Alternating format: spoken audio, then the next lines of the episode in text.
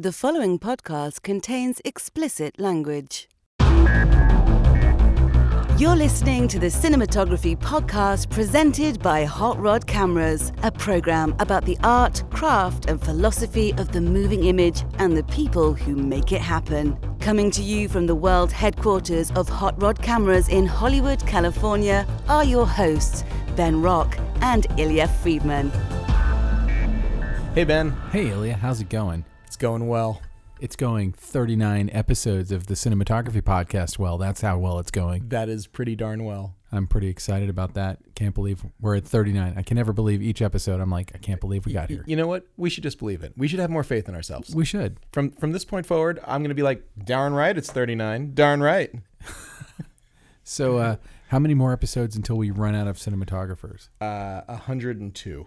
Oh, okay. So we got a few. We're, We got a we're- minute. We're, we're going. We're And go- by well, then- and by 102, actually, that that's a lie. We've we've got more than that. Oh well. And anyway, by by the time we get to those, new people will have been like conceived and born and raised in loving families and gone to school and become cinematographers. And we'll have died. Yes. Yes, that is true.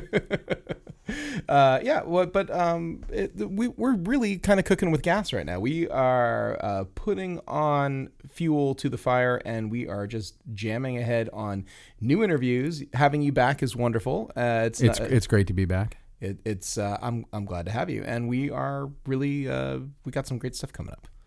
Cool. So, starting with that, who do we have today? Uh, today is Manuel Billeter. Another one who you interviewed. It is, uh, and it, it's one that's uh, been sitting around for a little while. But uh, Manuel is, of course, back with another show on the air. He's done a lot of stuff, a lot of stuff for Marvel, a lot of stuff for Netflix. He's back with uh, Jessica Jones season three. Awesome. Well, without further ado, here we go. The Cinematography Podcast interview. I'm here at NAB with Manuel Billeter, and uh, thank you so much for joining us on the podcast. Uh, you're very welcome. I'm uh, happy to be here. Uh, that's why you're hearing a little bit of sounds of the uh, convention around us. We were actually inside of the Tokina booth, who was very gracious to set up a podcasting station almost just for us. Uh, Manuel, I like to start off every interview with sort of a stock question, and that stock question is I've got a personal belief that directors of photography, cinematographers are part artist and part plumber, and uh, it really kind of depends on, on what side of the line you come down on. Some people might be a little bit more artist, some people might be a little bit more plumber. Uh, if you are all artist, you may not have the technical competencies to be able to do what you want to do. If you're all plumber, you may have no artistic skill whatsoever. Uh, wh- where would you say that you fall on the spectrum? Where where are you in the in the artist plumber debate? It's funny that you should mention plumber because um, a friend of mine, Steadicam operator, with a biting uh, sense of sarcastic humor, uh, he always says, when you know um, directors or producers uh, or it doesn't matter who uh, comes and you know tells us. Um, cinematographers how to achieve the shot he you know he would always shoot back and say well you know when the plumber comes over to my house i don't tell him what tools to use oh, uh, uh, um, for our listeners, uh, I know exactly who this person is, and I think you should really call him out right now. Call him out on on, on, on, on, on that sarcastic, biting comment that he made. hey ron baldwin i miss you Um, uh, it's the Ron Baldwin Love Fest over here. yeah, uh, no, but um, no, seriously, um, I, I think I come probably more from an uh, uh, artistic background. Um, that's where my interest uh, always uh, has been. You know, I'm, I'm if I had any talent, I would be a fine arts painter or a sculptor. But uh, unfortunately, I do not have those talents, so I do have to rely on uh, mechanical let's say, um, capture is such a bad word, but um, um, the help of, me- of mechanical tool to express, um, you know, an artistic vision. like like many people though, and and you know I would say it's it's you you may be giving too much credit to the tool right now because I think that uh, it is always the painter, not the paintbrush. Right, or um, or how um, Michael Ballhaus in his uh, autobiography, in the preface, he mentions, he says, uh, uh, "You need good eyes as a cameraman. Uh, a, a good camera is helpful, but you can also use a bad one." So yeah, I mean, it goes to say that it's really like how you use the tool, and uh, hopefully nobody telling you how to use the tool, and just uh, you know letting your intuition and your instincts take over. That's a really adept, smart statement, and of course it would come from Michael Ballhaus because you know that's a that, that's a Yeah, I like I like to borrow a little bit. You know, I mean, we steal a little bit here and there. You know, I mean, we steal. I, I- I think that's the entire the entire industry is, is based on uh, disguising your sources. So or celebrating the sources. I have no I have no problem, uh, you know, uh, giving credit where credit is due. Uh, I think that's um, that's that's that's the least that we can do. Uh, and, and I agree, and I think that like like many of us, I know I know I'm included. I would not be sitting here at this moment if there wasn't incredible kindness for so many people who came before me, who lifted me on their shoulders and tried to help me, and tried to teach me, and tried to uh, establish some discipline and uh, understanding of the craft. So, and I, I I haven't met anyone who's spent any had any longevity in this industry without uh, them also mentioning to me their mentors, their influences, and, and actually that that that's sort of my long, complicated segue. Uh, what would you say your influences are? Do you have influences that uh, that help create your style? Where do you get your, your ideas? Um, I mean, uh, ideas they come from you know from from many different places, uh, it, it, and, and and sometimes it can be a little bit random. First and foremost, you know, when uh, I embark on a project, I'm given a script to read, and that's where it really all starts uh, with uh, w- with the words that I find on the page there, and uh, uh, and the emotions that they convey, and, and, and, and the stories that are being told. And so, uh, you know, at, at first it's definitely um, uh, an emotional reaction to uh, to what I'm reading, and and then you know, um, little by little, uh, maybe some images um, come to my mind. Uh, it's, it's it's actually I mean that that happens you know when when when I read a novel when I read a book it always happens and and and, and I always have these images in my mind when I when I read about a certain situation on a page you know and um, and I have these images and I always wondered where do where do they come from? Is is this something that I've actually seen before? Or is this something that I've dreamt before? Or is it is it just made up in the moment? And if it's made up in the moment how how could I put you know those elements those, those visual elements together in my brain? And um, yeah um, I find that you know sometimes quite fascinating because uh, there's no answer to that I think I, I, agree. I don't know how that question is answerable other than, uh, you know, it comes from that magic place, the ether. So just out, out of somewhere, the, the combination in your brain. Know, but sometimes it can be it can just start with a piece of music or you know something that you know something that pops up in my mind. It could be a photograph, it could be a painting, it could be a song. Uh, uh, you know, there's there's many different uh, many different variables like what um, what speaks to me and what it evokes. The first seed maybe um, you, you know, definitely coming from the unconscious, but uh, it evolved from, from there, and, and it, it really can be it can be many different things. It could be an idea could pop up, you know, thinking about it, you know, the day a day after, two days after. You know, the more you think about what you just read, uh, uh, the more you elaborate on it, the more inspirations uh, you you find. Because all of a sudden you focus on that. Um, project and all of a sudden uh, all these all these ideas you know uh, uh, pop up and you start evaluating them and, and, and researching them and uh, discussing them with with the director How did you get the bug? How did you How did you get interested in cinematography? I mean, I think I feel like it's a different story for, for everybody. And uh, did did you come to it early in life? Where did Where did your desire to, to make images like this come from? Uh, well, the short answer would be uh, Fellini. The longer answer would be that uh, I've I grew up without uh, in a, in a household without TV, which I think probably was um, uh, quite influential because the lack of um, uh, of readily be, uh, readily consumable images that you know that just appear and disappear. I, I didn't grow up with that, so um, um, I grew up instead with um, at one point this this heirloom, this book showed up from my grandmother. She passed it on to uh, to my mother, and it was this this massive folio-sized, really heavy leather-bound book. Uh, it had this big name on it, Dante, and uh, it was you know the Divine Comedy. And so I was looking, I was leafing through it, and uh, my language skills were not um, quite that evolved at that point. I mean, I think I was six or seven years old, maybe, or eight. And um, this book was filled with all these uh, etchings made by uh, Gustave Doré and they were wildly fascinating. It's you know it's an illustration of the, especially the the inferno part that, that really uh, really fascinated me, and and I was looking uh, at those uh, images over and over again, and they were you know quite gruesome, uh, some of them, uh, uh, but. Um, but this imagination again, just this, this, this visual representation of, of of this artist, you know how he visually interpreted it and, and, and set and set a stage for it that was incredibly surreal and, and fascinating and, and cruel and brutal and visceral and uh, and very emotional. Uh, that really probably caught my attention. Also, I mean, you know, I was looking at the I was looking at the images because uh, since the poem is in uh, you know in in a quite uh, archaic uh, form of it Italian, I didn't bother reading it because I just didn't I couldn't make sense of the words too much plus um, on each page there were actually more footnotes and, and, and annotations than actually you know uh, text. So it, it, looked a little it looked a little scholarly to me the whole thing. But the, but the images uh, definitely captured my um, my attention.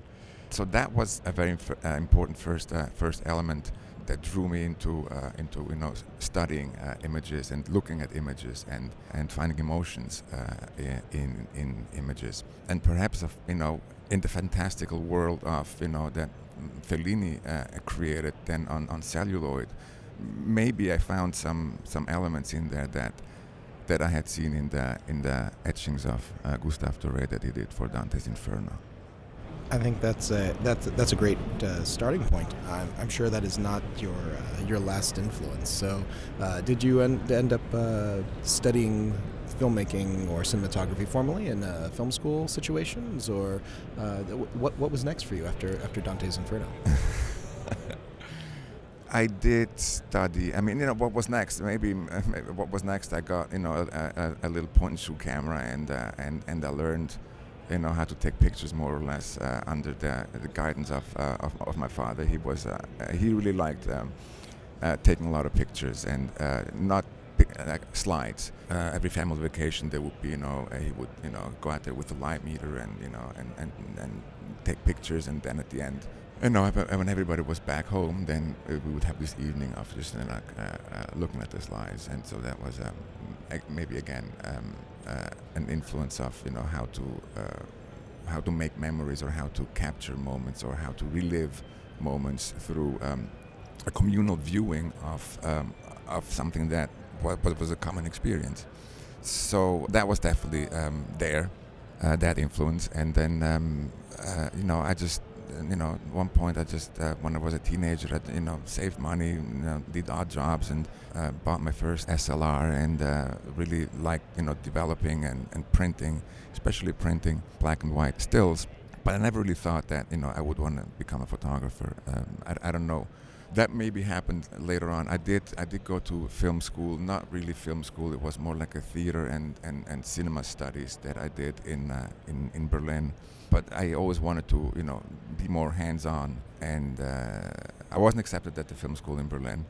So I I tried to see if if you know if this would be anything for me. You know uh, through a summer course at NYU. It was called uh, Sight and Sound, and it was um, it was a great experience. You know, you make like five films in six weeks or something like that. That's short little films. Just you know, you're kind of dabbling, but it's like you know, learning learning the craft. And uh, and there, um, uh, I realized that I really liked. That I was really drawn to to uh, to cinematography. And you rotate like you know you uh, you're, you're in groups of four or five students and and, and you rotate in the positions uh, of you know who does who does what in in the crew. I was always asked to to shoot the project, and that felt kind of like a validation of okay, so you know, okay, people think that I'm good at that, and you know, yeah, why why not why not give it a shot? Why not keep doing it? You know, so you know, it, it's it's important that you that you find pleasure in what you're doing, and and uh, if if there is some sort of um, recognition, uh, that's you know that's part of it. I think that yeah, you, you it's very helpful if you you like what you do, and that's uh, it, it, you have to. I, I, mean, otherwise, I mean, I don't know. You know, I, I, I, yeah. I mean, it's it's it's it's quintessential. It doesn't. If, if if you don't like something, and the same goes with you know, if you don't like a script that you that is put in front of you, then you can't do it. Yeah, you you you should not absolutely categorically not do it. Um, uh, same with uh, if you know with with directors or collaborators if if you don't see eye to eye if your vision doesn't or, or if your or if your character doesn't you know if there's no overlap um, then you should really stay away uh, uh, from it. I mean, I remember like in film school that there was this this kid and and you know and he had he threw like thirty thousand dollars at his short film and they really wanted me to shoot it. But I just thought that he was such a dick that I just couldn't I couldn't do it. I couldn't I couldn't take it. I could I, I didn't I, I you know it, it would have been it would have been hell uh, to work under those circumstances. Uh, having standards uh, generally means that you, you work less often, but uh, but I will tell you that we might be in a very different world if everyone. I, I have this conversation with my wife, and I won't go on to too far of a tangent here, but she really believes that if you're just good at something, you can absolutely just close your mouth and go to work and, and get it done. But uh, I I seem to be of the mindset that life's too short. That sometimes you just need to you need to actually find the things that really are a good fit and do those things and not uh, have the soul sucking experiences that uh, that that are probably going to happen when you know maybe the script isn't so good or maybe the people who you who are trying to put it together who are going to pay you aren't the people you really want want to be working with. I, I think that you you have to you have to decide. You have to decide at what point it's worth it and what point it's not. And uh, yeah, also because I mean, I mean, it, it, it, in a way, it's an easy decision because you want to surround yourself with people that you like, that, that you get along with, that share uh, a, a, same, you know, a creative goal, or that share ideas that you can that you believe in. So um, you know, the communal aspect of, of filmmaking is very, very important, uh, and you know, and it's just like it's just it's not just work at that point. It's just really just hanging out and, and, and having fun while doing it, and being fascinated while while doing it and, and being surprised and, and you know I mean you know there's uh, if there's if there's no room for joy then uh, it, it, becomes it becomes tough. You know, it's like what are you doing? What are you doing at that point when you when you can't when you can't find the joy in, in, inside of it? So, um, okay, so did you one day just decide I'm a cinematographer and, and that's what you're doing? Did you have the traditional path of following up, of starting as the assistant and operator? And how, how did how did you? Uh, uh, let's let's go post film school here. I mean, uh, in, in, case some of our listeners missed the introduction where you talked about all of your amazing credits, but you've done a ton of work for Netflix, ton of work for Marvel, big you know network television series. You know, how, how does uh, how do you go from a, a student of the craft having uh, have a philosophy and influences to shooting big television series? It, it, it's it's a lot of work. It's it, it's it's uh, it's keep believing in it, uh, never uh, uh, losing sight of, of your goals and of your passions, and you know sometimes you know having to take a detour to get there. I, I don't think that there is one straight uh, path, uh, you know, towards your goals, and I, I, am not even sure I achieved my goals uh, yet. I mean, there's there's still some time left in my life, uh, so um, I think it's important to keep seeing the process just as a journey, and eventually things will, if you stay with it, it will come to you. It, it, comes in the most incredible ways. I mean, I, I had after film school and it was you know i just took workshops it wasn't really it wasn't really film school i mean i took the workshop at nyu and then after that, just you know, to see, you know, it, it, is this something? Is this something for me? You know, after all the like, theoretical and analytical approach of, of, of, cinema, would I be able to do something hands-on? And and so the professor there, uh, he he he encouraged me strongly to to keep doing it. And he suggested a different uh, course, a more advanced course at a different school, which you know uh, I had heard of in passing. And he he told me to you know to what was it uh, to keep the flow going uh, to keep, or you know kind of to beat the iron while it's still hot? Is that something? Is that, that, that is exactly yeah yeah. Strike while strike while the iron is hot. while iron is hot. yeah absolutely. and now, I don't know he said like you, are in a schwung now. Yeah I'm schwung uh, he, as in yeah. In a in a schwung? Schwung schwung schwung is I mean he's um he was from Israel and he was um, probably using a, uh, a Yiddish word, schwung, which means a swing, like a momentum. You know, oh yes, yes, momentum, of course. And um, to to keep writing it and just you know and just to do it, you know, to do it as soon as possible. And um, so I went back to Berlin uh, to to finish my studies. It, you know, I still had some um, some outstanding tasks to fulfill. And then a couple of months later, I came back and I enrolled into this program uh, offered by the New York Film Academy and after I compl- after I did my sh- uh, my short film there and shot a lot more short films for my uh, for my uh, classmates there. You know, they offered me to uh, to work there with them, and uh, and uh, you know they, they they arranged for a work visa and everything. So it was kind of like a, a dream come true. And again, I didn't I hadn't planned it like that. I mean, I was hoping that that would happen. I would I was hoping that I could remain in New York and make a living working in film in New York, but I didn't really have a plan. I know that I know I came to do this course, and the result of it was uh, quite mind-blowing uh, that I was offered a job and, and the work visa. So I worked there for a, for a while, shot more films, and then I, you know, again I, th- I think the joy left me of, of doing that, of teaching and, and, and shooting film, shooting short films, and um, and I want to try out, you know, to be a DP out in out out in the world, and um, it was difficult. You know, I thought I had it, but you know, some people kind of discouraged me. I mean, they encouraged me, say, "Oh, this is really good, but you haven't really done anything." So, okay, so how do how, how do I get to do something if I haven't done anything before? How how can I get that job uh, if I I mean, if you say that I can't get that job because I haven't done that before, so where where does this vicious circle uh, uh, end? How can I, how can I break that? How, how, how can you break into getting that job so you can get that next job? And it was hard. It was uh, it was quite disillusioned at, one, at that point, and it just things wouldn't happen. And then you know I took on a job for a friend of mine who was editing a small Mexican film i- in New York, and that was just I was just I was the runner.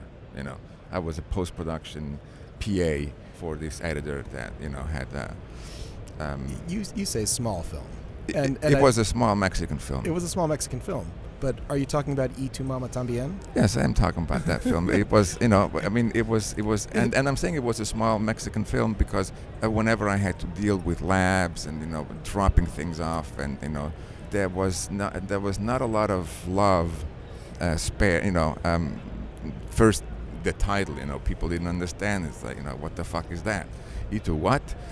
And then later, after the, you know, after it came out and it and it was a, a big success, uh, we had to go back and um, and do some additional editing on it because uh, at the time there was there was still uh, this company called uh, Blockbuster. Uh, I don't know if anybody remembers that. Yes, but a, a few of us are still old enough to remember and it Blockbuster. was and, it, and and apparently it was imperative uh, for the financial success of a film that that the film w- would be on the shelf in form of a VHS tape. So that uh, the film was uh, released not rated, That's right. which um, It's controversial. which at the time. which is yeah, which you know because it would have it would have been an NC-17, it would have been an, uh, an, an, an R. What, what- what would it be? And for theatrical release, uh, I, I, I don't think that they cared about the rating or you know it, it, it was going to be. But Blockbuster would not put anything on the shelves that was NC-17. And you were working in post production on on tu Mama Tambien. You were. I you were- was working in post production. I was, you know, I started out as the runner and literally runner. You know, I mean, I thought, okay, if I have to do this, um, I have to, you know, uh, uh, uh, drop off, drop off some tapes at the at, at the post house at the lab. If I have to go and, and, and pick up some reels to be conformed, then the negative the negative to be conformed. Uh, if I have to do something, you know, as as easy as that, how can I how can I be really good at it? and there was a driving question. I mean, uh, yeah, I kid you not. And it's like, uh, so I ran. I ran there and I ran back. And so the editor, he looked at me, he's like, oh, you back already? Oh, man. Well, you know, at least you're fast. like, uh, inside, inside, I was saying, yes, yes, that's. That, that's but you- you're a young guy. You're just starting out. You got this this job I essentially. was, as I was not assistant. that yeah I was not that young at that time. See, this is what this is where part of my di- di- disillusionment came uh, came uh, Everyone's uh, got to you know, start somewhere. crept up. But you know, Everyone- I was um, I was 33 at that time. That's not young. Oh, I mean, um, it's not. Yeah. So um, you know, I obviously I you know I, uh, I I interact also. You know, I I, I you know the director uh, uh, would be Al- Alfonso uh, Cuarón uh, was there most of the time. And we established, a, you know, a, a good relationship. And then, so when when blockbuster, when this blockbuster issue came up, and they needed an, an an R rating for the film, and they just wouldn't get it. MPAA just kept, you know, saying, "No, this is NC-17. No, this is not not, not R." So um, uh, Alfonso, you know, uh, he he wanted me to to edit an R-rated version. It's like oh, I don't I don't know the Avid. I don't. Yeah, just you know, just play around with it just for a couple of days and just you know, you know, you have here the you know people at the post house, uh, the, at the, where the where the that the rent does the Avid, you know, they, they'll help you, and, and and they did, they they really helped in a big time uh, and and you know saved my life a couple of times. So uh, again you know uh, without the help of uh, uh, of a bigger community you're um, you're not going to get much. And and so you know we, we submitted version after version after version. Then Alfonso he kind of lost lost interest in it because it's like this is not my film anymore. If I have to cut it up so much if you have to replace scenes and uh, if you have to take out scenes and replace them with others, this is this is not this is not my cut anymore. So you know, so he kind of let me you know, let me find ways to, to, to get that R rating without compromising the, the film, uh, the original film, too much. And finally, we got it, and you know, and then we, we, we came up with this R-rated version. And uh, yes, I was I was the editor the editor on that. But that, but that wait a second. I just I just want to take a moment here to. For, for those of, the, you who are, who are listening right who, who don't understand your, your first professional job it sounds like then was a runner for post production and then at some point Alfonso uh, Academy Award winning Alfonso Cuarón. Well, he wasn't. He he hadn't At, won yet. Yeah, not yet. But but now through through the, the the focus of history says to you, you know what, kid, here, you please edit my movie. You please try to help find this to help get a cut that will uh, that will pass the MPAA's, uh, you know, very very at that time conservative uh, viewers who didn't want to give it an R rating. That's a that's a pretty big uh, task and uh, opportunity for someone who's just starting out and uh, just starting out in this industry. That's it, yeah, I mean, in, in, in, in hindsight, of course, it's uh, it's it's it's amazing. It's it's crazy uh, that that detour. But you know, one of the one of the perks that uh, came with working um, uh, on that film in post production was uh, it was shot by one of my idols in cinematography. so I could watch take after take, outtake after outtake, scenes that weren't in the film. I mean, I could really look at Emmanuel Lubezki's cinematography, you know, from the from the front seat, uh, basically, and then you know hearing stories that Alfonso was uh, uh, uh telling uh, about the shooting or how they achieved that shot, or uh, the editor as well, Alex Rodriguez, who who then went on, you know, working, you know, several more times on them.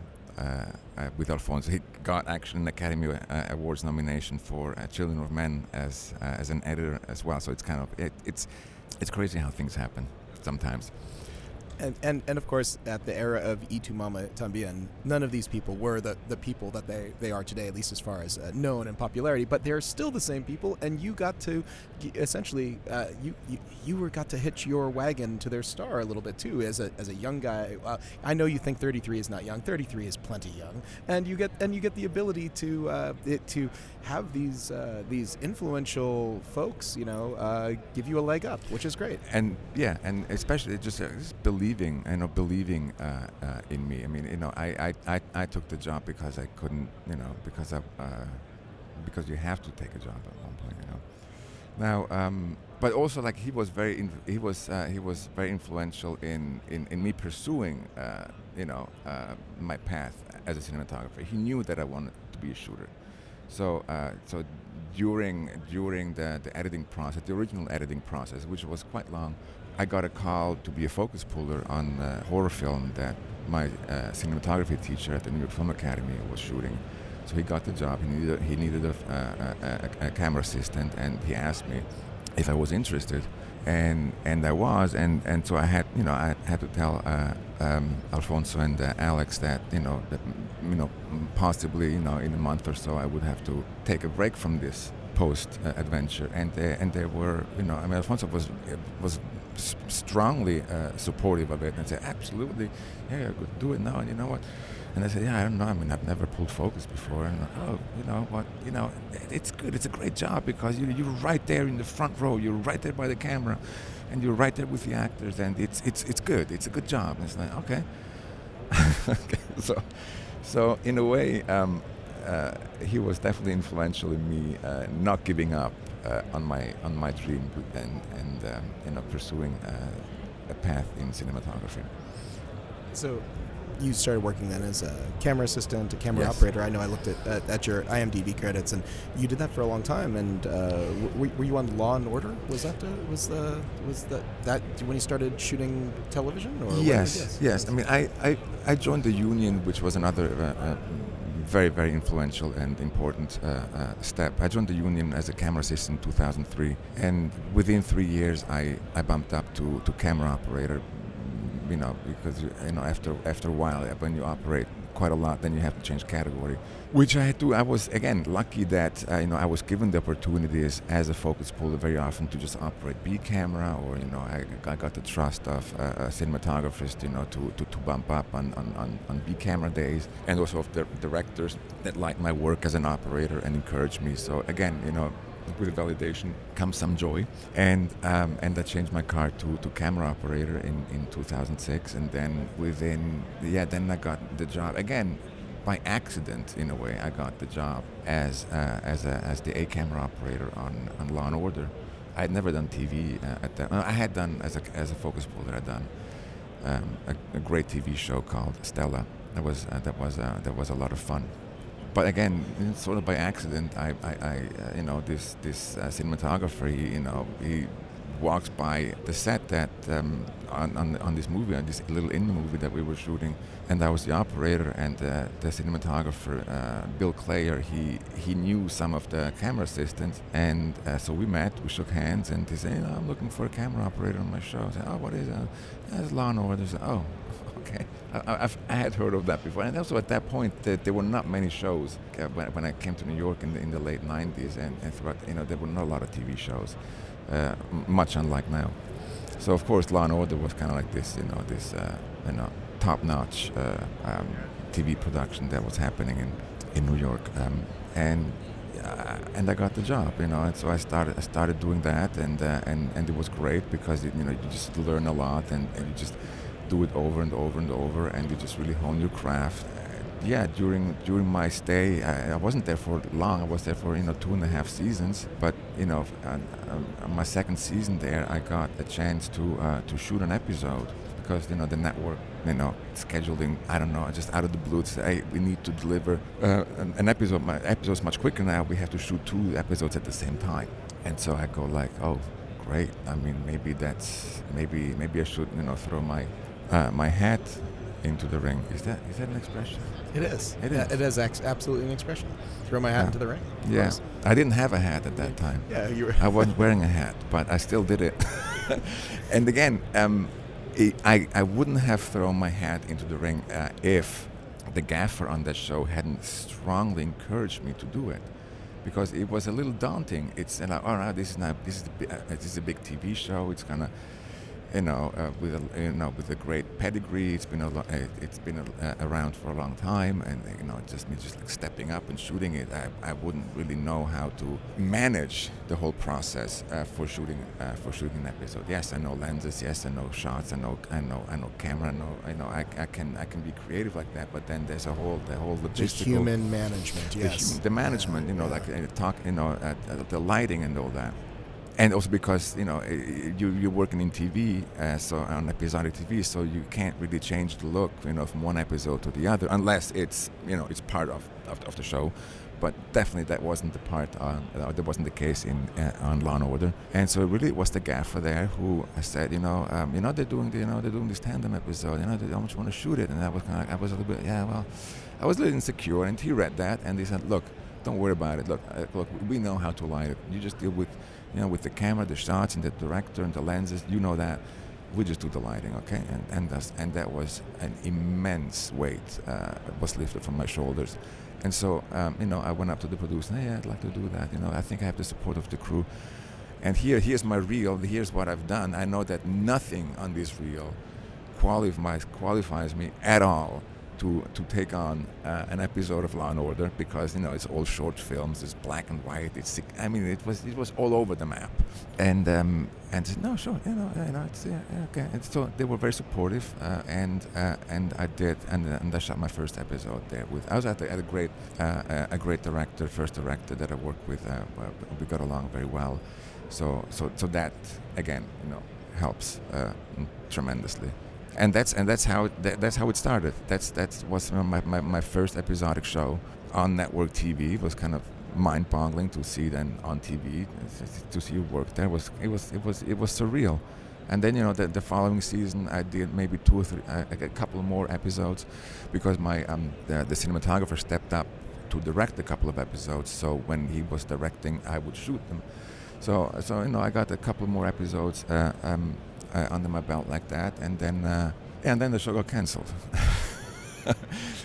and um, uh, much to the surprise of everybody because everybody was rooting for uh, Law and Order breaking the record as longest running drama series, you know, because we, they had gotten to 20 seasons and 21 would have been the record breaking one. So, you know, even if at that point probably not a lot of people were watching the show still, and, and it, it, it may or may not have been a losing uh, enterprise, everybody thought, well, yeah, of course they're going to go for it, season 21, because it's one for the record books, you know, it's one for the history books. And lo and behold, it was, um, that didn't happen. So again, you know, where to go now? What what's next? Well, oh, it turns out that was a really fateful decision. It was a really fateful decision that you had the gumption, the chutzpah, the, the, the motivation to go and seek out the producers and say, hey, I think I could do a great job with this. And and I could not have done this, and I cannot stress it enough. I could not have done this without the support of the crew. I mean, they were they were there. They they, they you know they they let me stand on the shoulders and they carry me through that. You know, without that, without knowing that, I it it, I, it wouldn't have happened uh, anyway. Uh, uh, it's not taking anything away from you though to actually. I mean, at that point, you you had to you had to say, hey, look, here's my reel, here's my thing. The, the crew supports me, and I, I think it's very very humbling experience to have to go in front of someone, you know, uh, as they say, hat in hand, and say, "Look, I'm I want to do this. Can you can you give me a break?" And they did, and that's that's amazing. That's yeah. a, that's, a, that's a wonderful. Uh, no, it is also. I mean, I think I think that was that was traditional also very much uh, uh, uh, in in the DNA of, of, of that show of Law and Order that they promoted from within a lot. I mean, the, uh, uh, Bill Klayer, he had started um, the DP at the time who hired me. He had started as a as a, as a company electric, moved his way up to best boy, a couple of seasons as a best boy, then a couple of seasons as a gaffer, and then a couple of seasons as uh, director of photography, and then on on the last season, director. So you know, it's it's quite a tra- uh, it's quite a trajectory from electric from company electric to director. Okay, so uh, Law and Order to Person of Interest. Was per- Person of Interest ran for a while, and that's how we get to Ron Baldwin. So I finally, finally, Ron Baldwin. Ron Baldwin, who is a Steadicam operator, sometimes in New York, sometimes in L.A., and Manuel and I both know now for, for quite a uh, quite a long time. But uh, Manuel got to work with him much more recently than I have, and boy, is he a snarky guy. Snarky, I think, is the right word. We're, we're really going to deva- you know devolve this conversation here for a second because you know uh, we we love Ron very much, but man, can he really like just like destroy you with a word? I mean, he can. He can. It's a, it's a special skill. It's a special skill, but it, it's not. It's a. He can, he can, but most most of the time uh, he uses uh, words in, in, in good in good humored spirit. So um, he, he, does. I, I, I, I, commend him very much for that. Okay, okay, that's an, uh, enough about Ron. T- tell me how, how you how Person of Interest. Now you've got a few shows. Now you've got a few episodes under your belt. How does Person of Interest come? Because Person of Interest then seems to me, at least if if I understand correctly, looking at the the work you've done for Netflix and all these superhero shows, uh, that seems to be like a jumping off point, a real a real big step in your career. Well, yeah, I mean, it, was it was. Um, it, it, I had to take a step back though. Uh, a person of interest, I was hired as as, as the B camera operator uh, uh, on that show, and. Um, so you know, just as as you know, and that was nothing, you know, nothing new for me. Um, you know, to take a step back or two steps back, as I had done previously, in order to uh, uh, to, uh, to, to become a cinematographer. So so that was. I mean, you know, if, if, if, if you get your foot in the door, uh, it's and you're in the room, uh, you know, it's it's it's up to you to shine and, and to make the most uh, out of your presence within that space. So, Person of Interest had this had this system where they had, um, you know, um, first of all, they had two two DPs originally, and and they had the schedule built so um, the last day of uh, the uh, of the episode would uh, would be shot in tandem with the first day of the next episode, uh, which works if you have two um, alternating uh, DPs but this, this, this two alternating DPs uh, scenario, uh, it was uh, it was cancelled after um, you know uh, not not not that long of a time, and so they were stuck with with a schedule that kind of mandated that you know uh, that that one at least one day of each episode would be a tandem day, would be a double up day, and um, and so I, I, you know, I understood that, and I again I went up to the to the producers and said, look, I mean, I've done I've done uh, six or eight episodes of uh, of Law and Order. I mean, you know, I, I, I would love to I would love to step up and, and, and be the the tandem DP for those double up, double up days. You know, they went for it, and um, it you know that's how during the first season I just you know I, I was the operator, but I also you know ended up shooting you know 20 to 30 days of um, as a DP, which um, which helped keeping that foot in the door. And then uh, for the, for the second season, I, I shot a, a, full episode, and then again there were some you know some some directors, uh, some DPs were hired, some some were fired, and uh, I got another break, uh, which is sounds really sad that I again I, I got a break for uh, because of someone's uh, misfortune. It's it's it, it's terrible. That is how life works, though. But yes, exactly. In a way, yes, and. Um, and I've been in that. I've, I've been on the receiving end of the misfortune uh, years later as well. So um, you know that's why I'm also saying that it was it, it's it's there's something negative about you know uh, gaining some something positive out of someone's uh, uh, uh loss. But yeah.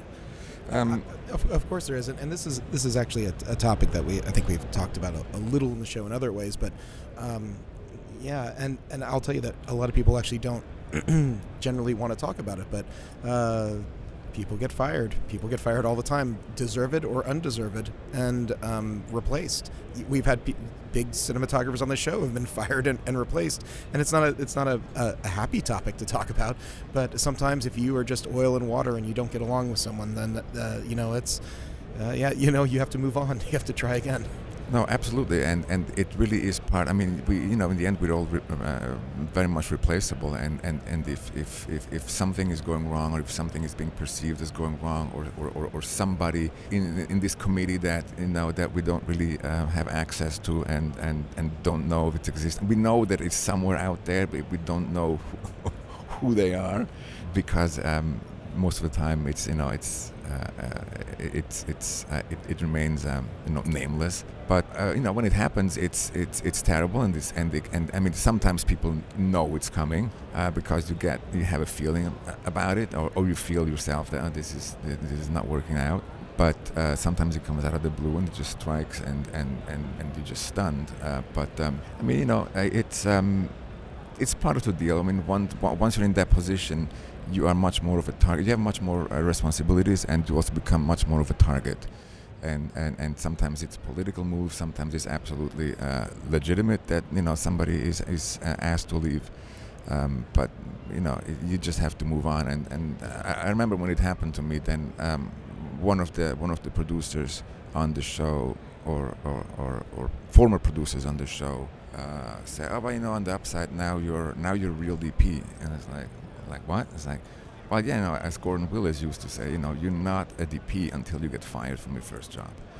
I said, oh, well, okay, great. That's uh, yeah, that's that was a little consolation at the time, and and uh, and I, I don't wear this as a, as a badge of honor, but um, yeah, it's it's it's it's there. It's just a, it's a thing that happens. It's a thing that happens in this industry, it is. and it, it is.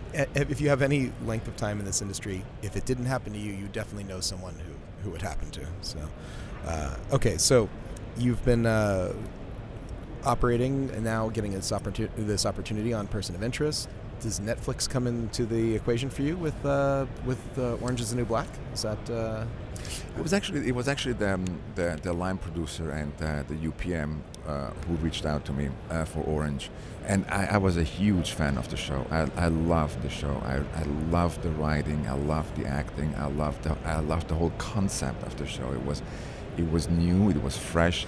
And I just, I just loved the concept of, of the show, so so I, so I, I jumped on it, you know, you know, and um, and uh, I was able to shoot three episodes and, and but that's sort that sort of opened the door to you to, to Netflix, and that started a tidal wave, I would say, of yeah. uh, of high profile series that uh, I mean, no one no one knows the exact uh, the exact viewer viewership of any of the shows because Netflix doesn't make that uh, public. But beyond all that, uh, these are some of the most talked about shows currently on TV too. So it's like Jessica Jones and Luke Cage and Iron Fist and The Punisher. But I mean, that, that, that's that's that's a great run. That's a great run just in the last couple of years. You've been incredibly busy. So I, I have been, and, and I feel you know in, incredibly lucky and and, and grateful uh, that I was given this opportunity, or that I was, or that I you know that I keep coming back, um, you know, and that was given the opportunity to uh, to shoot not one but you know three uh, separate shows with you know separate characters, uh, setting, you know, uh, creating the look, uh, setting setting the look. You know, working with uh, different showrunners and, and different set of actors, and it's um, it, it, has been really great. I'm just lucky. And I, I was just you know I was just you know there for. by luck in a way, and you know, if I hadn't get gotten fired from that job, I wouldn't have been in the running for any of these shows because I would have been on a job that I liked, and uh, uh, Marvel would not have come knocking at my door.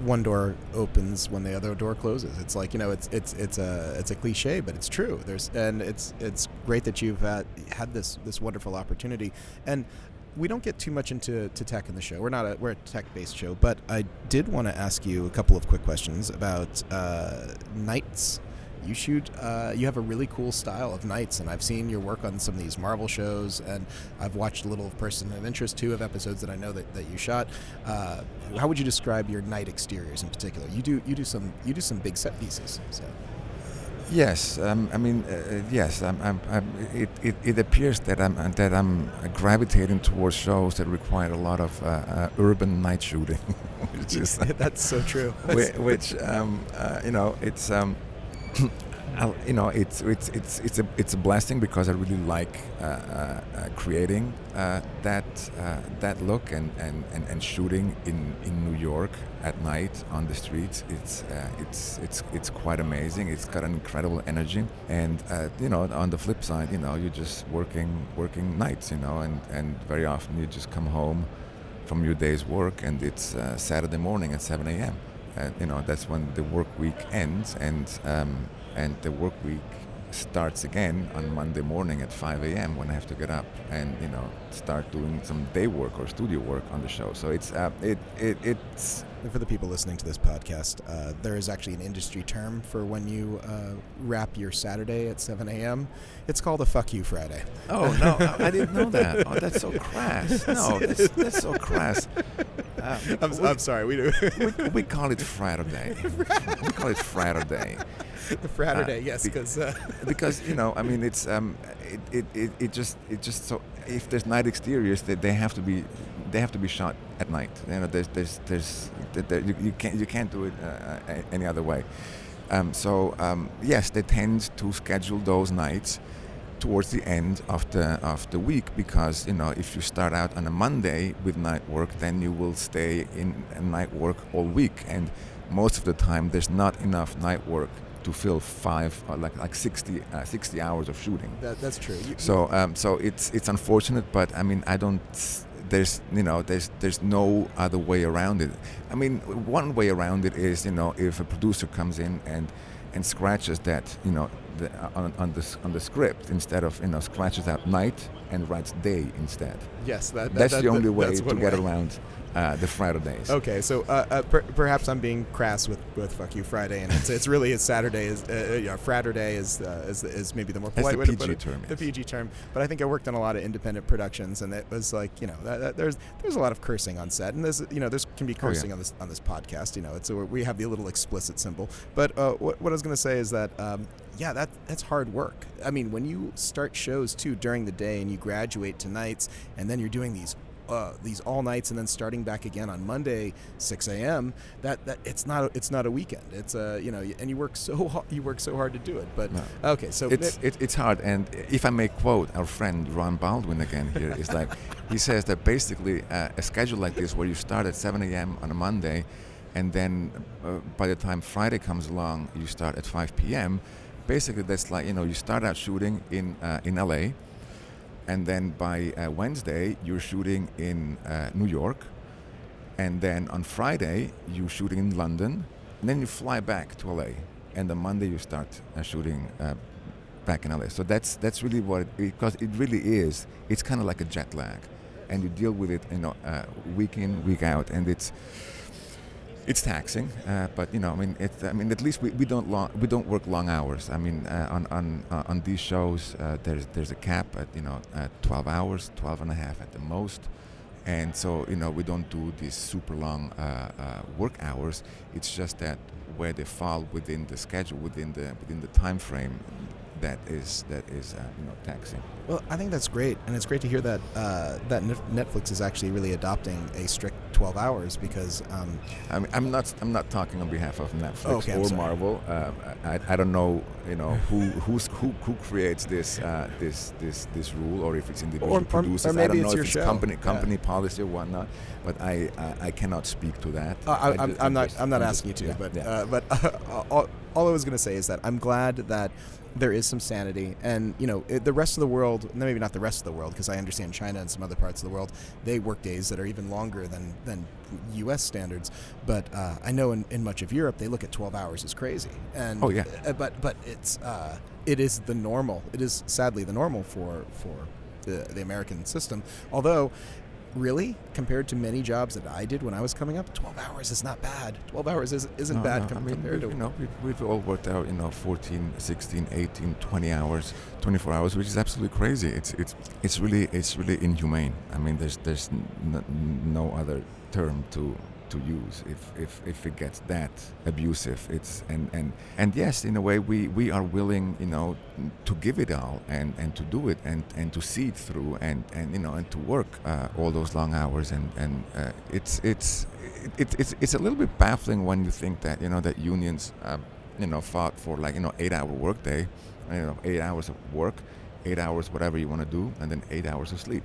That's that's that should be your 24 hours of life. Yes it should. It should, uh, it and, should always and, and even now uh, in, and in a way movements like uh, in, in our industry that, that, that, that advocate for 12 on 12 off meaning 12, 12 hours on the clock 12 hours off um, it's still it, it's it's better you know than than 16 on and 8 off but it's still not uh, it's still a long way from from what the norm is in other workforces. So um, you know because you know 12 off means you know many people they they commute then for an hour and a half or for 2 hours uh, uh, during the 12 hours off. So you have 10 hours off. So uh, and 8 hours you should be sleeping. So there's really there's, there's no time for uh, for anything else I think a lot of people don't don't understand. I mean, there are there are some other occupations where people work long hours, uh, including uh, pilots and law Oh, enforcement and doctors yes, and all kinds of yes, things. But generally, uh, generally they do have an understanding of when their day will start and when their day will end.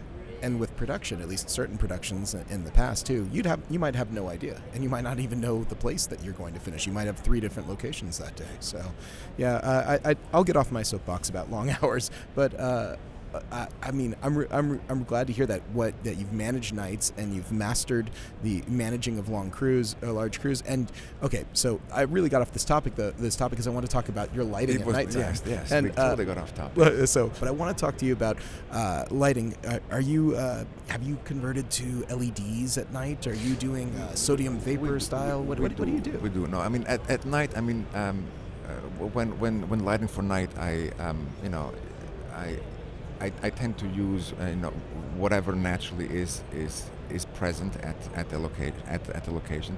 When it, when it's street, it's you know sodium vapor lights.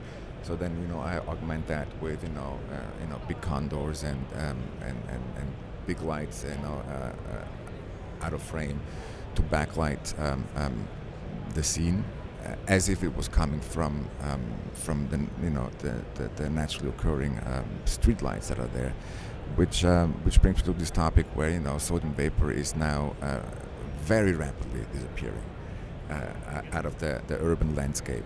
So um, and there was always um, and I, I really like uh, uh, sodium vapor. I I, I uh, it's got this this warmth. It's got this grittiness. It's got this this dirtiness uh, to it because it's, it's not it's not a pretty orange. It's it's kind of a dirty orange. Jessica Jones season one. I mean, everything. You know, all, all my backgrounds were were uh, were lit like that. You know, I had the crisscross from the street, from the street level, or um, from condors. And uh, for season two, you know, um, most of the streets had been had converted to, to LED lighting, and and that's that's that's much closer to um, that's almost daylight uh, color temperature which is why you know a lot of people are talking about you know the health uh, the health uh, implications that you know that it does to your brain when you know when you're when you're um, uh, Exposed. when you ex- exactly Yeah. thank you when you're Yeah, exposed, exposed to, to, to daylight uh, even at night um, so what I did uh, for season two uh, was uh, I asked uh, you know to uh, the, the the riggers to uh, you know to gel those lights you know, we, we made up some uh, some some some plexiglass uh, paddles, and and um, I use um, uh, half CTO and, and and super white flame sandwiched in there, and then we would just uh, and and some uh, 250 diffusion.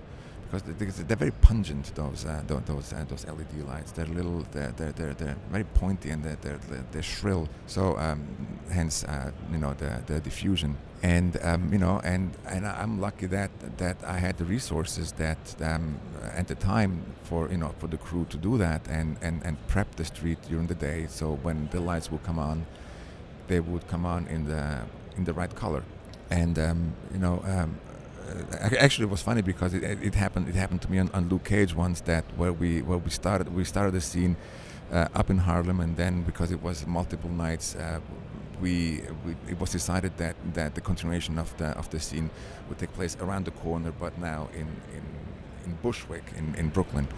And and we scouted it and uh, looked at it okay then the, the night sources are the same sodium vapor amazing.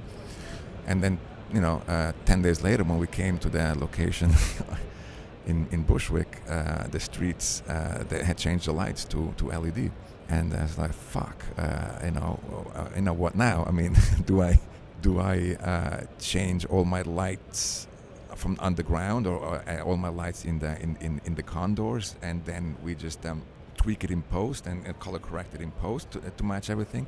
Or, or are we just gonna should we just gel it? And then um, you know again I was there early enough and the riggers were still there you know the lifts were there and we just started wrapping the heads you know one by one and uh, and yeah it was it was it was kind of crazy but yeah that was um it, it was essential to do it because uh, uh, otherwise it would have lost the continuity of, uh, of, of of the scene you know all of a sudden they're in a completely different lighting situation So, I think we've done a really good job of, of talking about uh, all of your, your most recent stuff. But if you can talk about it, what's next for you? What's uh, what's what's coming up? What's uh, what's new? Uh, what's new? You never know what's new. You know, uh, uh, there's uh, there's um, you know there's mysteries. Mysteries abound because To, no, to no, be no. determined. to be determined. I mean, I, I, I like to keep uh, you know uh, um, my eyes open and my mind open, and uh, I would love to shoot a film. Uh, I would love to shoot a drama, and, and that's really you know, as I was saying earlier, you know, if you keep if you keep your mind set on a certain goal, eventually it'll come, and and and, and I've been taught that it, it does, and um, so you know, I'm, I'm I'm not giving up hope quite yet, but uh, no this this you know I mean this, this you should, you're, you're a young guy. You do not need to, to give Young, up hope. I okay. mean, come on. uh, Um, yeah. So okay. So so the the future's yet to be written. You're, you're not sure what. The, it's what- always it's, it, it always has to be written and and and um, it, it, would be quite daunting if, if you knew i mean sometimes it's nice to to be able to plan ahead but sometimes it's also nice to be spontaneous and, and, and be creative and, and, and, and react to, to, to things that come. And and uh, things that come um, very often are actually things that you've been you know preparing or that have been in the making for years before. You just you, you just didn't know it I think that's a really good place to uh, to leave it. Hey, uh, Manuel, where can people find you online? Do you have a website? Do you have a reel? Do you have a, anything? That Uh, I- I- you on social media. I used to have a website, but now that I have an agent, uh, I just transferred all my stuff onto onto their uh, onto their website. Uh, all my reels are uh, are, you are there. do you I, should- Instagram? I, I, should- I have Instagram. My uh, is it called handle or is it called no, yeah, your Instagram it- name. It's name? Yes, it's it's Zaha Bill. Z is in zebra. Zaha Bill. B I L L. Cool. Uh, uh, that's great. So definitely check out Zaha Bill on Instagram, where you can see uh, some of Manuel's photography. I assume you, you put it up there, or so you'd have little screen grabs of some of your stuff. No, there's no screen grabs there. Okay. I mean, uh, all my Instagram stuff is exclusively iPhone pictures. Oh, right. Very Nothing cool. else. I, I, I, It's, it's. I think it's it's it's a, it's a good platform to. I know. It, it's it, people look at it on their on their iPhone or their smartphone, and so um, I, I think it's okay to just use your iPhone uh, or your smartphone to post stuff that are being viewed on uh, on an iPhone. I mean, if you go and look at it uh, on on a computer screen, yeah, it, it uh, it's all of a sudden it doesn't look that great anymore. But uh, this I- is this is this is my iPhone photography I, stuff. I think I follow like 500 DPs on on uh, Instagram, and I think it's a lot of fun because uh, if you want to see great photos that just happen spontaneously, Yes. with, with, and that's and that's what it's great for. it's it's all about being spontaneous and just finding something and finding something or seeing something that inspires you and you don't know why but uh, um, and also it's, it's, it's, it's kind of crazy every time every time I see something or I, or I want to take a picture with intent of because I see that it has the potential to be uh, Instagram worthy you know I, I take it and then I say oh, no, I, I could yeah, let's take it another one I'll take another one and just, you know, a couple of variations you know and then you end up with seven or eight shots of uh, essentially more or less the same thing. And infallibly, every time, then I go back and I look at these eight shots. The first one is always the best, and I always pick the first one. It's it's it's crazy. Manuel, thanks so much for being on the show. This was really a lot of fun. I, we really had a great conversation. I, uh, I I hope you liked it too. I, I did, yes. It was a, it was a pleasure, yes. So that was Manuel Billeter. Yeah, really glad that we could make that work, and uh, I, I hope all of you appreciated the the ambiance because, of course, we were at uh, NAB when we recorded that. And uh, definitely go check out Jessica Jones season three right now on Netflix. Yes, indeed. Uh, okay, so Ben, it's that time, Time to pay bills. bill paying time. All right. Yes, we have to thank our uh, wonderful sponsor, Arri. Uh, they're celebrating 10 years of a great big light they make uh, called the M18. The M18 is an Oh, I- I know the M18 well. That's a great light. It is a powerful 1800 watt open face light. And it's kind of a standard out there. If you need a really, really bright HMI light, you know, it's as small as a 1200 watt light, so it's uh, it's relatively uh, compact, but 70% more light. Uh, it's got an adjustable beam, so you can change the angle of light that's coming out of it from 20 to 60 degrees. It's like uh, it's not an LED. LEDs get a lot of buzz these days, but still, I will tell you that lights, specifically the M18, get used on pretty much every big set out there. Yeah. It's a lot of punch. It's, the thing yeah. is that like I feel like uh, LEDs have kind of replaced incandescent lights. Sure. But HMIs are like there's the power of an HMI and what you can do with an HMI. I have yet to see it equaled by any LED. Yeah, the LEDs uh, still have a ways to go in that regard. There are a few uh, specific ones out there that are really high power, but uh, they're not usurping the M18. The M18 is dominant on Genie trucks out there. It is. Uh, Yeah, we used one on uh, on 20 Seconds to Live, which uh, is uh, Ah, plugging your your show. Always, yeah. always, yeah. No, but uh, our upcoming season two, uh, we, tend to light everything with you know panels and LEDs and kind of small instruments. But there was one scene in particular where we needed to open up a door uh, or a window rather, and light had to pour in, like really just pour. pour Yeah, in. yeah. And uh, George Floyd, our DP, asked me if we could get one. I found one on ShareGrid, literally on my street. the, the guy was. I, I at first I thought it was giving me. I was like, oh, it's giving me my own address, and I'm like, that's not my street address. It was literally like a short walk from my house. A dude was uh, renting uh, an M18. Wow.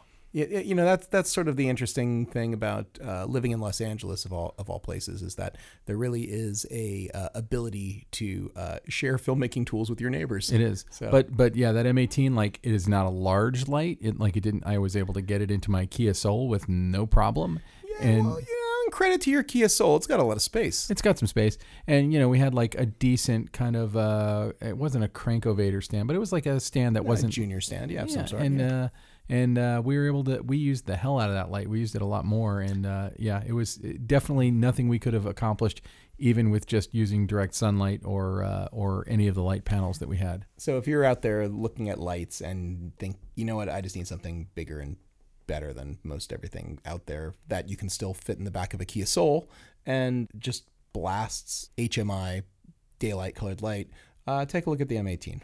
Definitely worth it. Awesome light. Okay, so Ben, uh, it's short end time. Oh, that's that's my favorite time of the day. It is your favorite time of the day. All right, I'm I'm, I'm excited. So, uh, you want me to kick it off? You want to kick it off? How do you want to do this? I'm going to kick it off because I have a really non-film related one. Um, Whoa, And uh, I want to preface what I'm about to say. I'm about to I'm about to open up a little bit personally here. Whoa. Okay, my Not uh, not not too much. edge seat. Oh, I'm ready. Okay. Um, I am not, as you know, religious or spiritual in any way. No, I would not use either of those words to describe Yes, I, I would actually use the words "flaming atheist" to describe myself. you. Sounds pretty accurate. Yeah. Um, so uh, recently, I was listening to an interview with Penn Jillette, who made Ah, another flaming atheist. yeah, like who I, I pale in comparison. Uh, and uh, who who we've actually worked for once. that's true. I wasn't gonna. I wasn't gonna go there. But, I'm, you know, I'm, I don't uh, care. Actually, right. we worked for him twice. Now that I think about I, it, I think it was three times. was It was at least three times. I only remember twice. Oh, Anyway, uh, longer story. Anyway, in this interview, he was talking about using an, a meditation app called Headspace. And what I associate with meditation is when I was about 12 years old, my uh, my hippie-ish dad put me in a transcendental meditation class where this guy kind of gave me a mantra. You're not supposed to share your mantra, but mine was Ima. I'm just happy to share my mantra because Wow. it's so meaningless. Uh, in, in Japanese, I believe that means now. uh, yeah, it's supposed to be a word that doesn't mean anything to you. okay. So, um, anyway, so uh, so so I was given a mantra. I was never able. I, I tried a few times. I, I kind of feel like twelve year old boys are probably not your your prime audience for transcendental meditation anyway. um, and I gave it up. And I always kind of threw it under the Deepak Chopra bus of you know pseudo spiritual stuff that I'm not interested in. But hearing Penn Jillette talk about it, I was like, hmm. Now why am I bringing it up in our context? Uh, Yeah. The one that he uh, re- he recommended two. One's called Waking Up, and one's called Headspace. Uh, I I tried Headspace and I like it a lot. Um, I the reason I'm bringing it up is that I feel like we live and work in an extremely stressful uh, industry. You know, the industry puts a lot of pressure on you. There's a lot of pressure to be competitive and Achieve. work harder and it's very dog eat dog and it's you know it's it's very difficult. And it's also really hard to carve out any time um, to to for yourself for your own well-being. I hate using the term wellness but that's it, it kind of falls under that mindfulness wellness whatever. But i started doing it and it's basically you're not given a mantra or anything. You're mostly just counting your breaths but it and and you can do it in five minutes ten minutes or 15 minute increments uh, I've been doing, or, or 20 actually. I- I've been doing 15, and I can tell the days that I don't do it, I feel worse, and it and it kind of uh, it kind of just takes you in for 15 minutes. You're kind of like on that weird teetering edge of twilight, almost asleep, almost awake. You're completely aware of what's going on around you.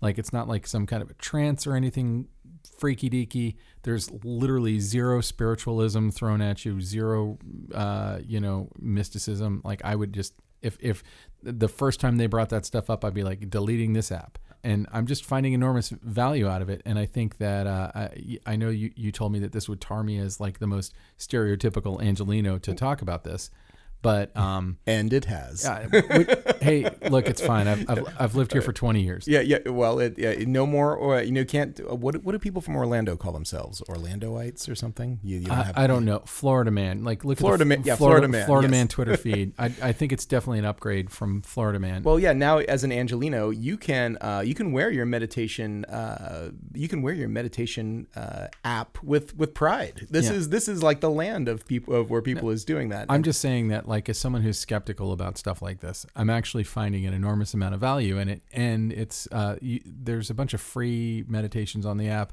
and then it's like uh, it's like a hundred bucks a year or something. It's like ten bucks a month ish.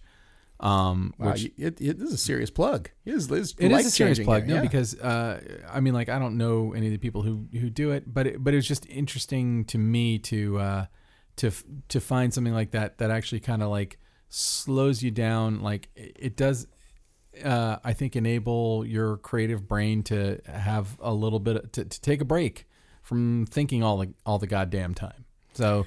That's that's my short end, and uh, I know it's not film related, and maybe people will be annoyed that I'm recommending meditation. But I, to them, I would say try it for free. D- don't do this app. Do another app. Whatever. Don't do an app at all. Just close your eyes and count your breaths for 15 minutes. It's probably all you need to do. But um, but I think that uh, the, the the first thing I ever got hired to direct uh, was a thing called uh, the Burkittsville Seven, and one of the actors in it was a guy named Monty Bain, and uh, he's a really cool guy. He's got a, a like a cool resume, and he kind of pulled me aside at our rap party and uh, and was like, you know, you're really young. I was, I- think I just turned thirty, and he's like, you know, just just remember, like, take care of your health, take care of your health, and it and uh, it's always kind of. It, I- always kind of hear it reverberating ag- against me, Monty saying that because again, I was 30 and you know when you're 30 you're not like oh i'm mortal and will ever die. Like you're like i'm a golden god. And uh and so uh you know so you don't think about that kind of stuff but i feel like you know and maybe it's something that you need to find you know when when you're my age whatever but i feel like having some kind of practice uh some kind of focus on your own health is something you, you can't you can't not do because this business uh, will uh, literally Ruin you. It will suck the life out of you if you let it. Yeah, it's it's not just this business. It seems like ignore ignore your own health at your own peril. But this industry, And, and I have for Yeah. long stretches of time. So I, I, I get it. Well, uh, well, Illya, what is your short end? Follow that shit up, motherfucker. Wow, I, I kind of feel like the only thing I should do is like say, okay, my obsession is overheard LA Twitter account because you know it, yours didn't specifically give me an overheard LA, but there's like a half a dozen on there for sure with uh, meditation in some Mm-hmm. in some way, and there is uh, tons of other really uh, funny stuff. There's also the Los Feliz uh, Los Feliz daycare is is is an amazing Twitter feed that is about as stereotypically Angelino as you can possibly get. Well, uh, okay, so I can't find an immediate uh, meditation. Uh, wait a sec here. Uh, let's see if this one's any good. Overheard LA. Why were you sitting outside my house in an Escalade for five minutes? I was meditating in a silent Uber Black because I knew as soon as I walked in here, you'd say something that would piss me off, and I didn't want to ruin your birthday party. That does sound like something that I would say. Yeah, that- Except except I don't really Uber around LA, but yeah. I also don't meditate in my car. Like I'll, you know, I, I I'm in the house, the baby's asleep, the dog's chilling out. I, you know. Well, the one right below it's pretty good. It says, "I have to move out. He wants me to start paying rent." Very LA. So, uh, okay, so Can- my real quick, can I tell you the most LA moment of my entire life? definitely. early day of uh not early but it was, it was maybe like 2005ish so everyone had a cell phone and they were starting to get very common and i was driving down van nuys boulevard i believe at like magnolia-ish and the car in front of me the car two cars in front of me stopped at a red light the car in front of me failed to stop Uh-oh. rear-ended the guy but it was it was like in really slow traffic they both got out still on their phones they were mm. both on the phone when this happened Yeah. they both got out, looked at what happened. There was no damage done to either car. They gave each other the thumbs up. They both, without ever getting off the phone, got back in their car and and, and drove away. That's super LA. And that is so LA. That's, today- that's an LA story. Today, moment, you'd get yeah. a ticket for that shit because you're not supposed to be holding a phone up to your head while you're driving No, not at all. But you see it constantly all day. the damn time. I, well, I mean, like I've known I was an Angelina for a long time, but on Facebook, when someone asked for a good past life regression therapist. I was like, "Hey, You're- I, you're I almost, I almost responded like, I know the best past life regression therapist you'll ever find. It's me. I'm as good as anyone you'll ever talk to. Uh, well, you know, we only have a million uh, yoga studios here and pokey restaurants. What what the fuck with pokey? Uh, it's, it's everywhere. I don't, I don't get it. Anyway, Okay, so, hey- what's what's the deal with Los Angeles? Thank you, Jerry Seinfeld. That's that's pretty accurate. All right, so Hollywood Reporter actually had a really really interesting article last month about a guy named David Young. Uh, David Young i works for the WGA, and he has sort of been spearheading this very aggressive uh, campaign to improve writers' conditions against the uh, the Hollywood agencies. All the major Hollywood agencies have joined uh, joined together, and All the whole WJ versus writers agencies thing. oh, you mean you mean uh, yeah yeah exactly It is such a mess. it's a total mess. And let's not forget, like it just it was a few years ago we had writers' strike, so it's like this is basically shaping up to be a war. There was uh, This is worse than a strike. This is like an unannounced strike. like you can still hire writers. You just can't What- through their agent. And there's plenty of writers who are still working. Just Well, they've eh, fired their agents. exact- Seven- that's seven thousand writers fired their agents. To, well, yeah, and then uh, Verve, which is uh, which which No, was like yeah. a a, medium-sized agency, ended up taking like basically signing the agreement and then being flooded with uh, with A-list writers. Yeah. because they need agents. And to me, like, I I don't pretend to understand the politics going on here, but I have to say that if my union told me I had to fire my agent, that would be a really uncomfortable day. yes, certainly. Uh, and that- also, I feel like if you're a writer. they can kind of think for themselves, though. It kind of doesn't matter what really what they, they, they, they say. I mean, it's still up to the individual writer to, to do what they, they want to but do. But they can't sign a deal so like if you're if you're signing a deal to write a movie or write a tv show your agency has to be under a wga contract Sure. so when the wga and your agency aren't under a contract together then that that ruins that deal and also by the way i think the the shittiest thing about this that i don't hear people talking about enough is that like writers who maybe aren't producing enough for an agent but their agent like kept them on because they believed in their talent Sure. they are being stricken from those roles and probably it's a hard case for once the dust settles for that agent to go back to the agency and say hey could you bring back on so and so who wasn't making us that much money in the first place No, actually, I think that's going to be really, really bad for a bunch of writers out yeah, there who it just it just becomes a cheap excuse to clean house. Kind of like a strike would be. Like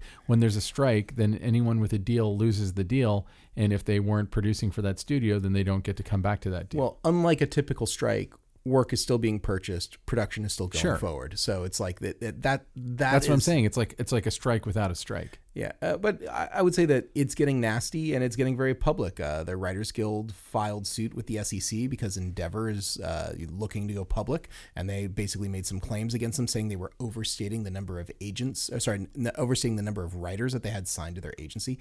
And I will tell you, they're not the only people who are trying to go public right now. S- couple of the other agencies are also talking about this. So who knows what's going to happen next? I mean, the uh, agencies are now suing the Writers Guild. it has become, uh, yeah, it's it's uh, it is juicy and gossipy, and it is a whole uh, mess of stuff. And it's interesting. So David Young, the guy who's uh, leading the charge from the Writers Guild, he used to work uh, in the garment industry as a, as an organizer, and uh, that uh, there, he's using many of the same tactics. And there's an interesting article from last month. You can find it for free. It's not behind a paywall on the Hollywood Reporter uh, called "The Anger, Passion, and Scorched Earth Strategy of the Man in the Middle of the Hollywood Writers' War."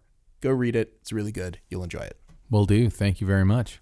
All right. So Ben, uh, I think that pretty much wraps us up. Where where can people find uh, Mr. Ben Rock? They can Uh, find me they can find meditating. meditating. Yes, meditating under a rock with a baby. That's that's. Oh, sh- now I got to pay the swear jar. Uh, yeah. Well, I had I had mentioned the baby. Oh, you Um, got to pay it too. Uh, yeah, uh, go to benrockonline.com and you can see uh, my directing and or editing work.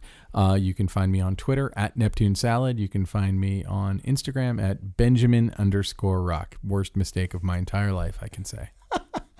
Worst mistake of your entire life is your Instagram handle. You're doing okay. I- You're yeah, doing yeah, better it's- than it's most. not too you, bad. You you got first world problems right there. That is a serious first world problem. First so, world problem. Uh, where can people find you? me, uh, you can find me in Burbank at Hot Rod Cameras. And Come here and demand your free T-shirt. That's right. If you heard the show and you want to come here and say, "Hey, I I, I, I listened to the show," you, every week you're trying to make me give away T-shirts. I've noticed. am. So it was, you know, first you had to send us a, a, a you know a, a happy uh, email of some sort, and then it, now it's just show up and say, "Give Just me my walk, shirt." walk in the door and, and Oh say, "I'd like to speak to Illya Friedman about my free T-shirt that he owes me." Believe it or not, we actually have several people who listen to the show. I will be out of shirts if everyone just comes in here and, and demands that. You should be so lucky. Uh, maybe get a shirt with any purchase.